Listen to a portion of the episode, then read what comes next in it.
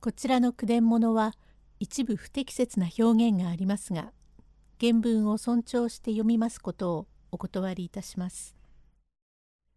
後の成平文治第1回前編のあらすじを述べています。用語解説義憤道に外れたことに対して発する怒り八つ腹やつらということ。ええこの度は誉れ高き時事新報社より何か新作ものを講演いたすようとのご注文でございますからかつて師匠の延長が喝采を博しました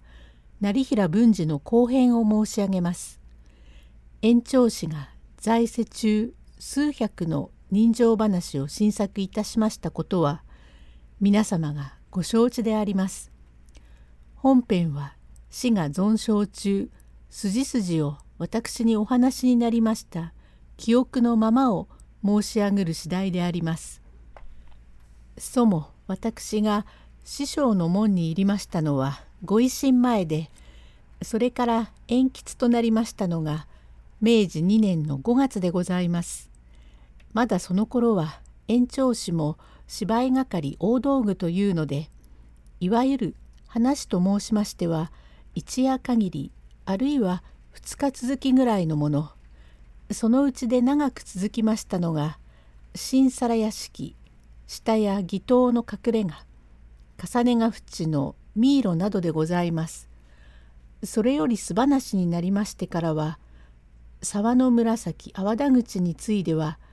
この成平文治でございます。その新作の都度私どもにも多少相談もありましたがその作為の力には毎度ながら敬服しております。師匠は皆様がご存知の通り成平文治は前編だけしか世に公にいたしませんがその当時私は後の文治の筋筋を親しく小耳に挟んでおりました。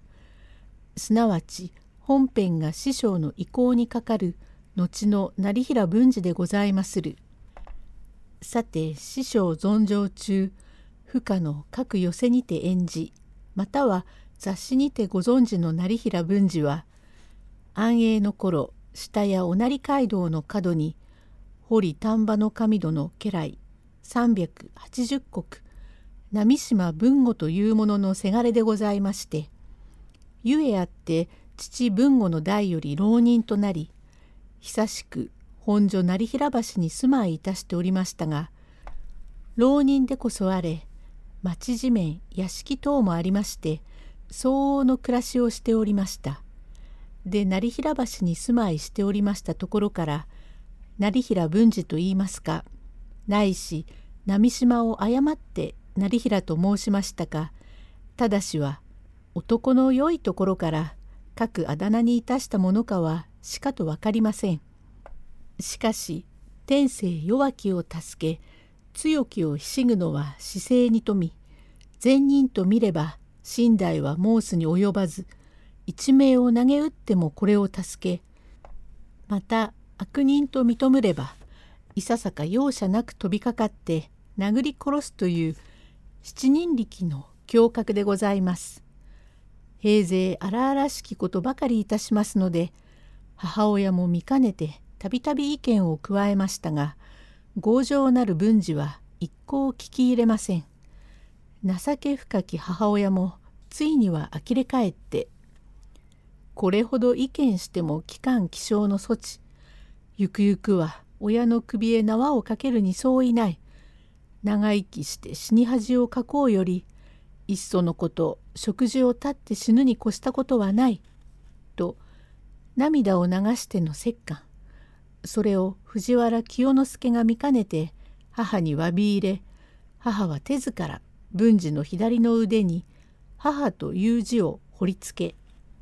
以来はその身を母の体と思って大切にいたせよ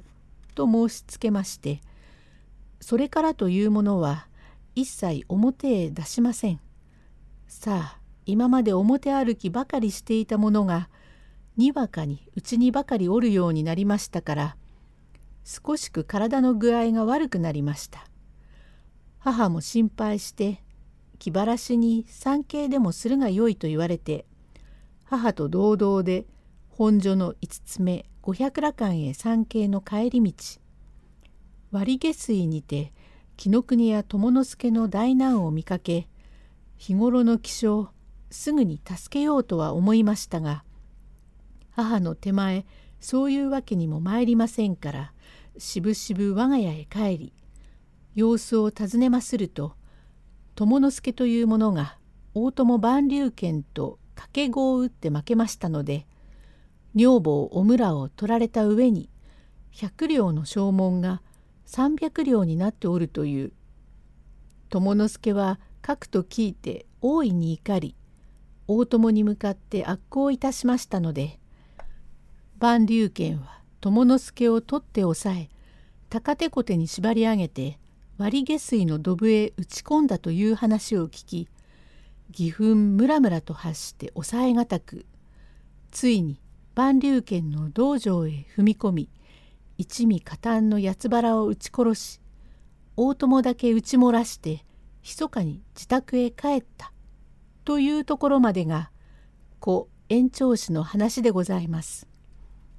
これより私がかねて聞き覚えたる記憶を呼び起こして後の文治の伝記を伺います。さてその翌日は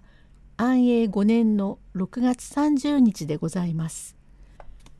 万竜軒の道場にて何者にかあまたの者が殺されたという届け出がありますから早速北割下水万竜軒の道場へご検視がご出張になりまして吟味いたしましたが誰が殺したのか一向分かりません。その頃八丁堀の町寄り木小林藤十郎という人は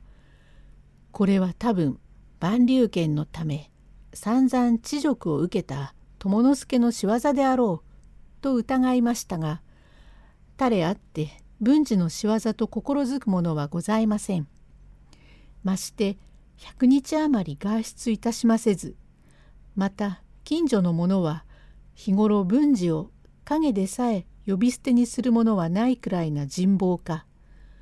子供に至るまで成平の旦那成平の旦那と敬っておるのでありますから文治と疑うもののないのも道理でございます。そのあくる日小林藤十郎殿は本所の名主のうちへ出役いたしまたその頃八丁堀にて取り手の名人と聞こえたる手先二人は成平橋の料理屋に参りました。第2回へ続く